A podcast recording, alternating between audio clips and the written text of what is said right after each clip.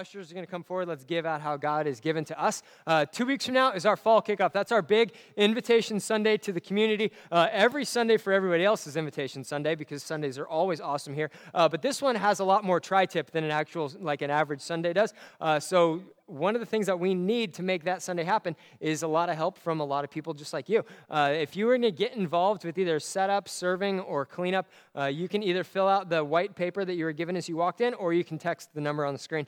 Uh, and we would love to put you in a place where you can serve and, and uh, get involved with making that meal an awesome meal. Uh, today is week two of Connection Sunday. This is our like full court press to open up as many life groups as possible. Life groups are groups uh, between six and 30 people who are following Jesus uh, around one specific thing. Uh, so we have got four rebuilding groups, which is what we're going to highlight today. We've got lots of other groups that do other stuff. Uh, like, for example, we've got a SHAPE group. SHAPE is our church's Bible reading and journaling program where we read the Bible, stuff that God was written uh, thousands of years ago, and we talk about how it hits us today because God knows what went on then and knows what's going on in us now. And He's like, I want to work on that thing and that person. Uh, so God will bring out something from the Bible and impact us today. Uh, we've got groups for men, we've got groups for women, and we've also got a shape group for first responders. First responders are people who show up on everybody else's worst day, uh, and then they carry a lot of that weight home with them because somebody else's worst day is there every day. Uh, so we've got a group specifically for that, which I'm really excited about. And you can sign up for all this stuff as you head out. We've got women's groups,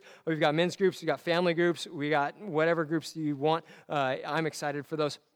And uh, like I said, we've got four rebuilding groups. One of those is a women's fitness group uh, that is going to be led by two of our vocalists on stage. They were both wearing the same shirt as me. Uh, you can sign up for that as you head out. Uh, the other one is uh, Financial Peace, which uh, is led by Brooke Swanson, one of our key leaders here. And you can sign up for that. That is rebuilding your finances and making sense of the mess that that might have turned into because all of us have a pulse and like to spend money. So you can sign up for that as you head out. And the other two we're going to talk about today, uh, because what we're going to look at in as in our in looking at God's word as we finish the book of Obadiah, which is the smallest book in the Old Testament. It's got a really big point. point, and the point that we're going to look at today is about God's heart for the rebuilding effort that is you and me. All right? We bring to God lots of areas that need to be rebuilt in our lives. And what God does without exception is He looks at us and says, okay, that's an area where I want to get involved. That's a person I want to get involved in. Because for all of us, all of our life following Jesus, if you're new here and you've got no clue of who Jesus is, or if this has been like your, your mission on life, your sole dedication for decades, for everything, for all of us, Following Jesus can be boiled down to one statement that is rebuilding. That all of a Christian's life is rebuilding. From the moment we decide, all right, I'm following, following Jesus until the moment that we die, it's a rebuilding process. It's putting Jesus in charge of our life because he did what we could not do to buy that relationship between us and God, and then pulling us to be more and, like, more, and more like God every day of our lives. And I saw a great example this morning as I was driving in. Uh, so we get here ridiculously early. Me, Pastor Tim, Pastor Greg, we're here at 5:30 uh, before they open the gates for us to have everything at the door to roll in all the church stuff. If you're looking for an area to serve that'll cost you something, we'd love setup uh, help, but also tear down help right now because it's supposed to be 104 degrees in the afternoon. That's going to hurt too. So if you want to give God, hey man, I worked hard today, tear down in 104. That that's worth it. Uh, but but I'm driving down.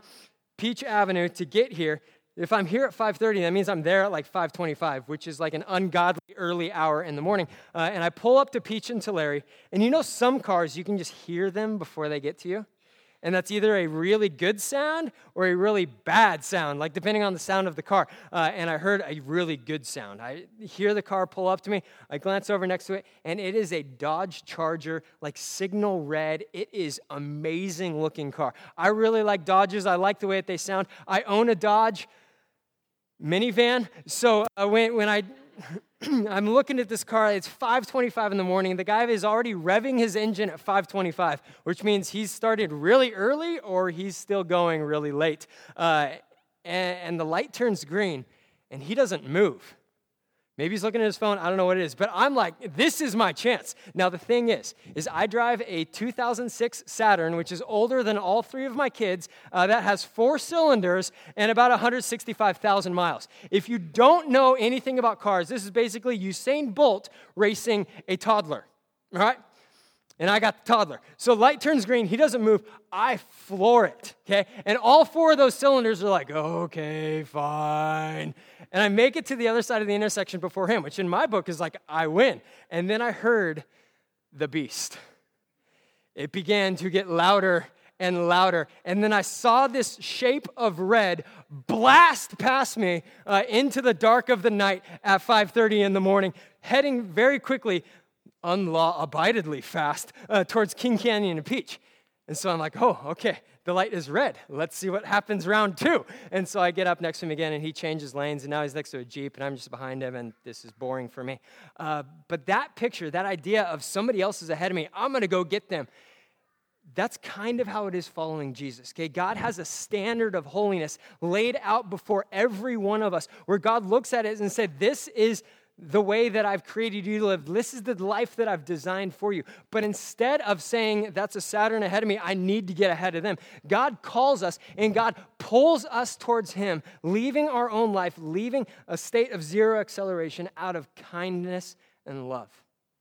Not, not something out of you are not living the life you're supposed to. You have to catch up, you have to get ahead of that car. But instead of, of fear and guilt and anger pushing us, God's book says it's kindness that draws us out. It's kindness from God that begins that rebuilding process in all of us. And so today, what we're going to look at is responding to the kindness of God. That at first doesn't look like kindness, but in the end, it is the incredible, unstoppable love of God that, as we sang about, loves us too much to leave us here. And, and Obadiah t- starts about it starts with it in, in a backwards way, in a dark way, in a way that we wouldn't look at and see a whole lot of light, but God brings light to it. And so, Obadiah 15, uh, it says this It says, The day is near when I, the Lord, will judge all godless nations. As you have done to Israel, which is God's people, so it will be done to you. All your evil deeds will fall back on your own heads. That's a really dark way of saying it. There's a, there's a writer in the New Testament, which is the life of the period after, it's the life of Jesus and then a few years after, that says it in a more, in a more beneficial way. He says, Don't be misled. You cannot mock the justice of God. You will always harvest what you plant. For all of us, God's justice requires that we harvest what we plant. When we, when we sow bad ideas, when we sow things in our lives and in other people's lives that hurt them, that hurt ourselves, that hurt God, what that's going to do is that's going to harvest bad things. It's going to harvest separation between us and God. And we are so excited about this separation when it happens to someone else. When people have offended us, when people have abused us, when people have said mean things about us, we can't wait for the times when that happens to them. But the thing about God's justice is that sometimes it's going to happen to us. Now, hear me on this, okay? There are times in our lives where we have done things in our past, and we pray for crop failure on those. We pray that the way that we have led our families, the pray that we have, the way that we have treated our parents, our jobs, uh, our friends, all that stuff. We come to God, we realize, man, God, what I did was wrong. I don't want to harvest those things. I want to pray for crop failure. And there are times when, in the grace and the mercy of God, we get to see crop failure. We don't get to see the things that we have planted, the things that we have stacked up falling down on our heads. Instead, we get to see God's grace and mercy sparing us from the things that we deserve. But when it does happen to other people, we're like, yes, this is good. They deserve that. Uh, Anna was at a baby shower last week. Uh, I was not because I am smart and, uh, and thankfully uninvited. And there, there, was a, there was the wife there of a guy that I went to college with. Uh, and this guy didn't have the greatest reputation. I lived with him for a year, so it wasn't just reputation, like it was fact because I was there and stuff. Uh, and so she comes home and she's like, hey, such and such's wife was there. I'm like, wow, she has a hard life because that guy is a loser. Like I can't, I mean, can't imagine that he's the same person he was in college. So man, that we should pray for her. We should like, I don't know, like take an offering or something because that guy is crazy. So she said, Yeah, we, we actually talked about you. I'm like, oh dang. Just don't say anything else. She said, Yeah, uh, I said I'm married to Ken Wilkinson. He, he lived with, with your husband. And she says, I know all about Ken. He dated my roommate. I know, I know too much about him. Time out, okay? This was 2001.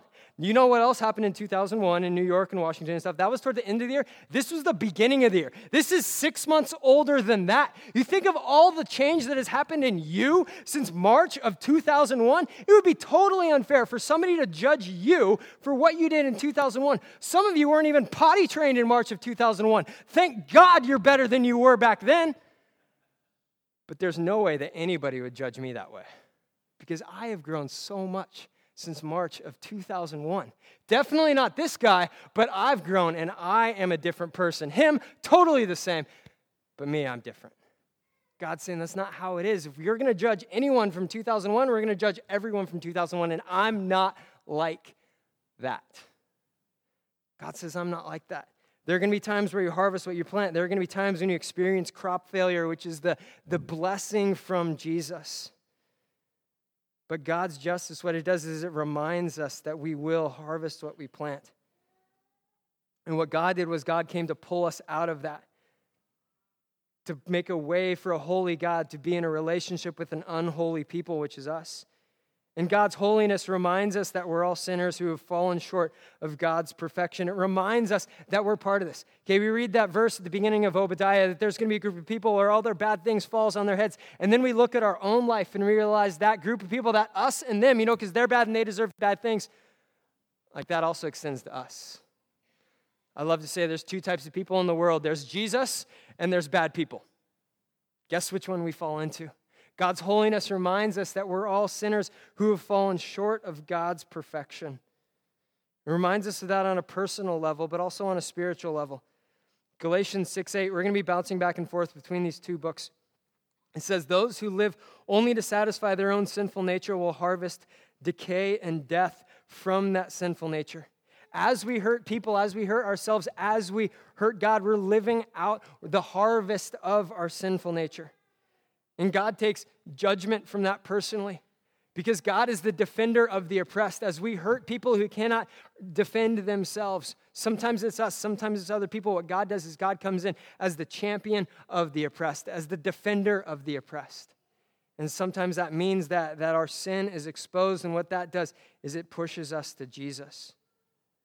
For us as Christians, that's why the cross is so huge. If you're a Christian, you know this is true because that's what caught your heart for God. If you're not a Christian, this explains everything about who we are. That the cross is where our offenses against God were dealt with, not by us because that would kill us, but by God who laid down his life, who took the death penalty that we deserve so we could have the eternal life with God that God deserved that we didn't deserve. It's an incredible gift. It's an incredible invitation. It's an incredible, uh, accurate judge of who we are in light of who holy God is.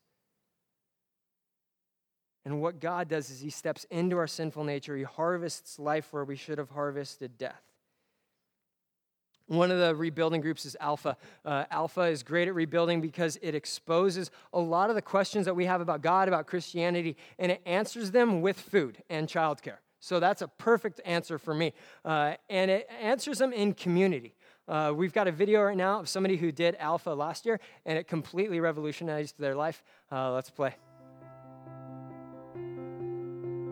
Hey, my name is Wes. Uh, I did the Alpha course a year ago, and towards the end of it, I gave my life to Christ. Alpha helped me make the decision to follow Jesus by uh, just providing a lot of answers. I had a lot of questions um, prior to even starting to go to church, and just I would speak a lot with my cousins or relatives that were Christians, and uh, just come into Alpha. I received a lot of more precise, thorough, detailed answers, and that really helped me to follow Christ more easily. So my first fears of uh, Alpha was just basically the people that were going to be there, being knowing that I'd be in a, a group of people discussing um, different things. Didn't know how vulnerable I could be with them, um, and what really helps me kind of overcome that was just seeing how, how open everybody was. They were able to share really deep things about themselves, and so it allowed me to share more about myself. And the way people reacted to what I said, it just made me feel more comfortable. Let me know that I was accepted, and that I can accept other people. Yeah, one was just learning about Jesus and um, all the things he's done for us. Another takeaway was uh, just the interesting facts that I never knew were existed about Jesus and the things that he did. Um, I knew that he did some things, but I didn't know there was actually tangible evidence. And so being able to be presented with those things through Alpha, it was nice. Um, another big takeaway was just the just the different ways a person could connect with God and how they could build a relationship with Him. Yeah, those are my three biggest takeaways. People should look forward to finding out new information that they didn't they didn't even think about learning. Because uh, Alpha is filled with so much content and information and detail that I never even thought to ask some of the questions that I got answered. Jump in, uh, give it a shot. Uh, be open with yourself. Uh, allow yourself to be genuine because other people will see that genuineness and just reciprocate it back to you and you will be able to be open with each other. Right on. So you can sign up for that as soon as you walk outside today. It's the table right front and center. Uh, it says Alpha. Uh, and uh, it's going to be good. So, thirdly, God's mercy exposes our sin and leads us in how to deal with it. God's mercy exposes our sin and then it leads us in how to deal with it. Obadiah, verse 17, but Jerusalem, which is like the capital city for God's people, Jerusalem will become a refuge for those who escape. He's saying the way that you deal with it is by finding your refuge. God is saying, finding your refuge in me. And, and refuge, if we're putting our refuge in something, that means that there's something else worse out there.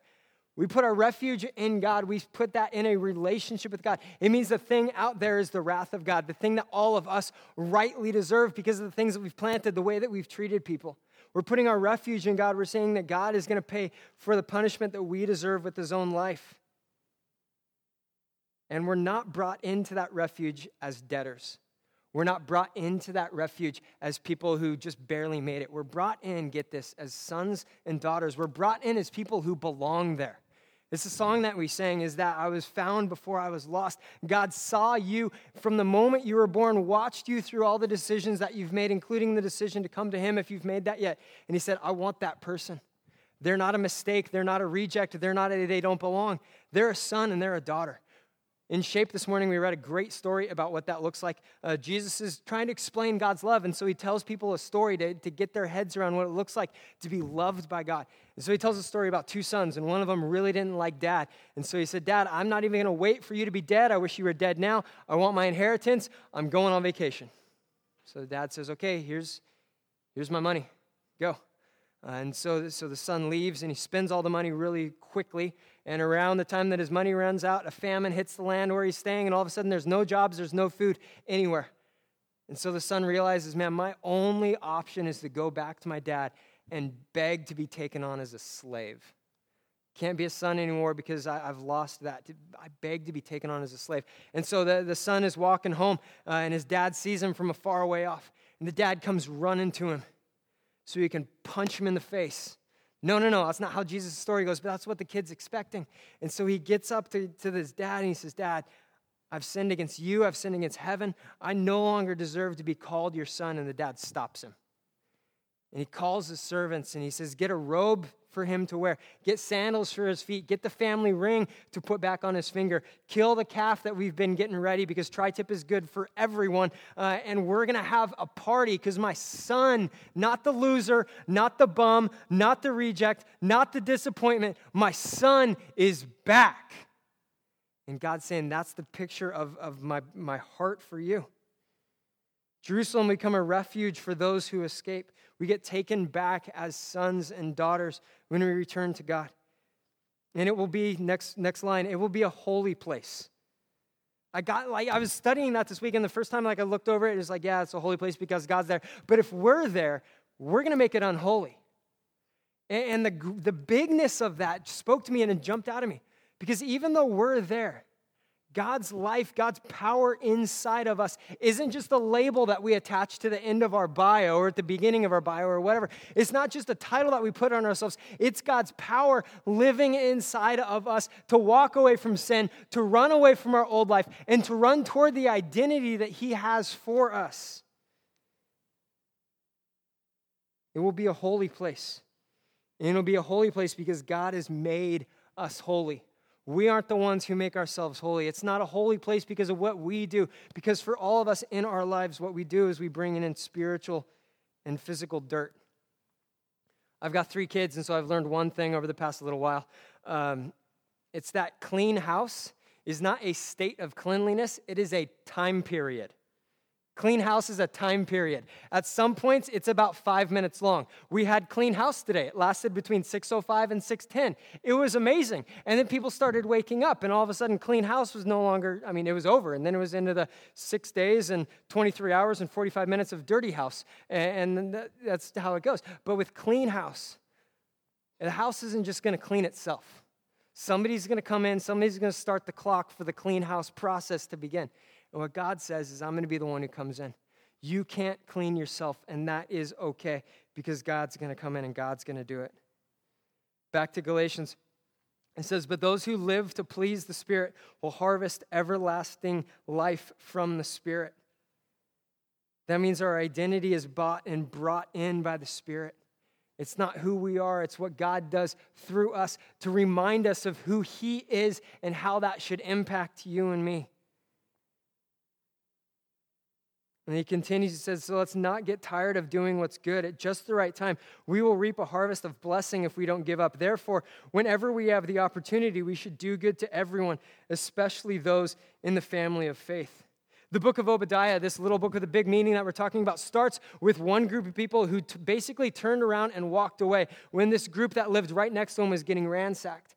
And so, what Obadiah is saying and what Paul is saying in this, the Galatians book after Jesus He's saying what happened, what your problem was, is you didn't do good to other people. You didn't do good to other people around you. Part of the reason that we love life groups is because it's our opportunity to do good to each other. For us to come along each other and defeat sin, to remind us of who we are as sons and daughters, is, is to give us people that we can chase after Jesus with. And so the whole point of Obadiah is that didn't happen. You didn't love people the way that God created us to love people and watch out for people. I had a conversation with a friend of mine a few weeks ago that, that really stuck to me. And it's like one of those things that, you, you know, some conversations you don't remember anything from them, and some of them you're like, man, that, that, that sticks with me. This one stuck with me. Uh, when God called me into ministry, it wasn't because He said, Okay, Ken, I want you to explain the Bible to every person that you meet forever. It was God, I want you, Ken, I want you to explain my love for people to everyone. The Bible is totally foundational. We build everything on this. But the phrase that God used to get my heart was you need to tell hurting people about me forever. And so, what my friend said to me is when you do ministry, when you're speaking, when you're doing life, you just look angry. I'm like, dang. So, we've gone from help hurting people to angry. That's not living out God's love. That's not looking out for each other and, being someone that people can rally around to chase Jesus with. And it was a real reality check for me. That for me to live out what God has for me doesn't mean getting angry. It means living in peace, living uh, as somebody who lets God's light shine through them. And when that happens, God's love rebuilds our brokenness. My friend Edgar is going to come up right now. Edgar lives, leads Regen, and what that is is it's our church's recovery program. It's for anyone who wants any type of freedom from sin, which would be everyone with a pulse. Uh, and Edgar leads Regen at uh, Mountain View, which means it also extends to Mountain View Sunnyside. Uh, and it's one of the groups you can sign up for as you walk straight out uh, as our rebuilding group. And he's going to share with us a little bit about Regen right now. Hello. I, I really love that verse that uh, Pastor Ken's talking about uh, that says this But Jerusalem will become a refuge for those who escape. It will be a holy place, and the people of Israel will come back to reclaim their inheritance. Uh, I've been in recovery for, for quite a long time. I've been helping with recovery for a, a number of years. And I often hear that when people come to recovery for the first time. I'm here because my brother made me come, or my brother came with me. I'm here because my spouse made me come, because my wife made me come, or my husband made me come. And when they say that on that first night, I hear them saying, I'm here because I need to escape. I need to escape the destruction that is happening in my life, and often that destruction is caused by ourselves. 18 years ago, I walked into recovery, and I said just that. I'm here because my wife wants me to come. You see, I was hurting and I was broken. And in that brokenness, I began to act out in ways that were very destructive and do things that were very painful. I caused a lot of pain uh, to the people I love. And I began to live in that cycle of addiction. And like many, I made promises and I broke them. And like many, I began to try to new things that never worked out. And I just continued in the cycle of addiction. When I walked into recovery, one of the first things I realized is that I needed help. I needed to admit. We know that that's step one in a 12 step program. But it's not just admitting that we have a problem, it's admitting that I need a Savior. It's admitting that the only way I can recover, the only way I can restore my life is through Jesus Christ because he paid the price to break away that sin and to heal my broken heart. That's what I needed is I needed that. See, God wants to do more than just fix our issue. God wants to give us a new life. In regeneration, that's what we say. Hi, my name is Edgar, and I have a new life in Christ, and I'm recovering from a sin of pornography and the addiction of pornography. But that's not who I am. Who I am right now is a new son and a new daughter in Christ. That's who I am. I know two things. Number one, I know God is good. God's good. God loves you. God wants nothing more than you to enjoy forgiveness and to enjoy freedom. And God is not the reason for your dysfunction and your hurt and your pain. That's not God's fault. Many times it's our own. Here's the other thing I know is that Satan's bad. And sin, man, it destroys. Sin takes us farther than we want to go, keeps us there longer than we want to stay, and costs us more than we want to pay. Sin is destructive, and sin's nature is to keep things secret and to keep things hidden. And the only thing we can do is to expose that sin and expose those lies under the grace and under the truth of who God really is. That's a hard thing to do. See, that's what we learn in regeneration is that there is truth and when I take that truth and I expose it to God's light, then I understand why that happened and I understand a way out. There's a lot of reasons why people come to regeneration it's addiction to alcohol, to drugs, to gambling, to pornography. It's emotional hurts, to anger, or to envy, to jealousy, to greed. It's pain from the loss and divorce or the loss of a loved one. But in regeneration, when we expose that sin, to God's truth. God shows us a way out. It's that light that shows us a way out. I know this. I know exposing that sin is hard. Ephesians 5:11 says this. It says, "Take no part in the worthless deeds of evil and darkness, but instead expose them." Exposing is difficult.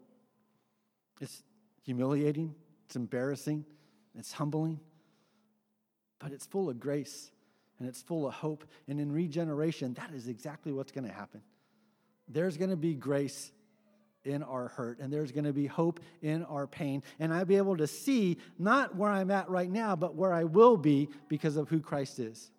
I'm going to read to you one more verse. It's found in Colossians 3 5 through 10. It says this So put to death the sinful, earthly things lurking within you. Have nothing to do with sexual immorality, to, with impurity, with lust, or evil desires.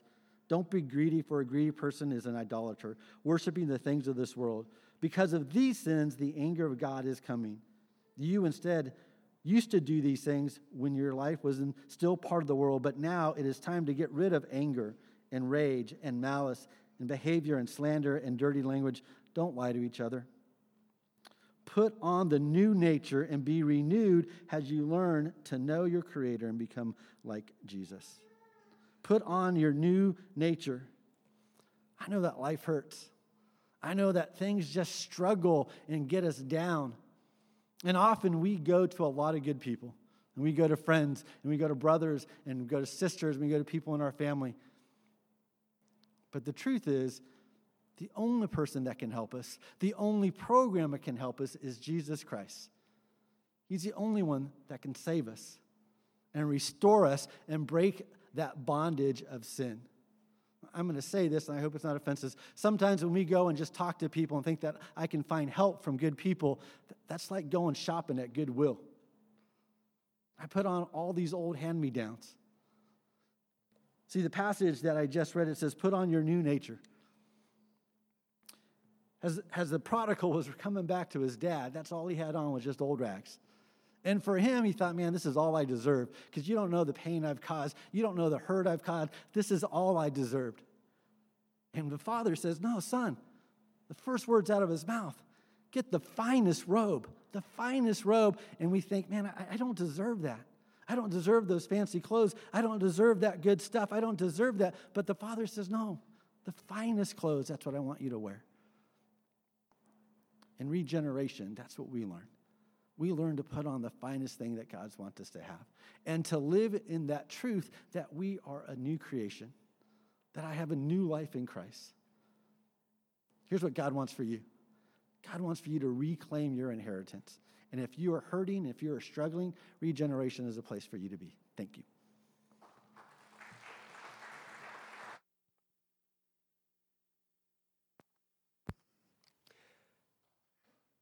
Edgar is a great leader of men. Uh, he's a great leader of people, and he's somebody who loves God and loves serving God. Uh, when our oldest was really little, she didn't sleep and didn't eat and cried for forever. Uh, so we called Edgar and his wife over to come and pray for Anna, pray for Eden. Uh, Edgar and I prayed for the crib, that it would be a place where uh, Eden would sleep. And I remember uh, Anna and his wife Liz were in one room, and he said, So it's, it's really hard on Anna that the baby doesn't sleep. Like, yeah, it's really hard for her that she doesn't get any sleep. I'm like, yeah. And it's like that moment where the hammer drops, and he said, Never let your wife get up to get the kid in the middle of the night, ever. So I said, Yes, sir. And thus began the period of me getting all the kids all the time uh, because I didn't want to find Edgar in a dark alley one night. Uh, but everything he's saying is true. Uh, it, God is a God of the rebuild, God is a God of restoration, of giving us a new identity. Uh, Obadiah 17, it ends with saying, And the people of Israel will come back to reclaim their inheritance.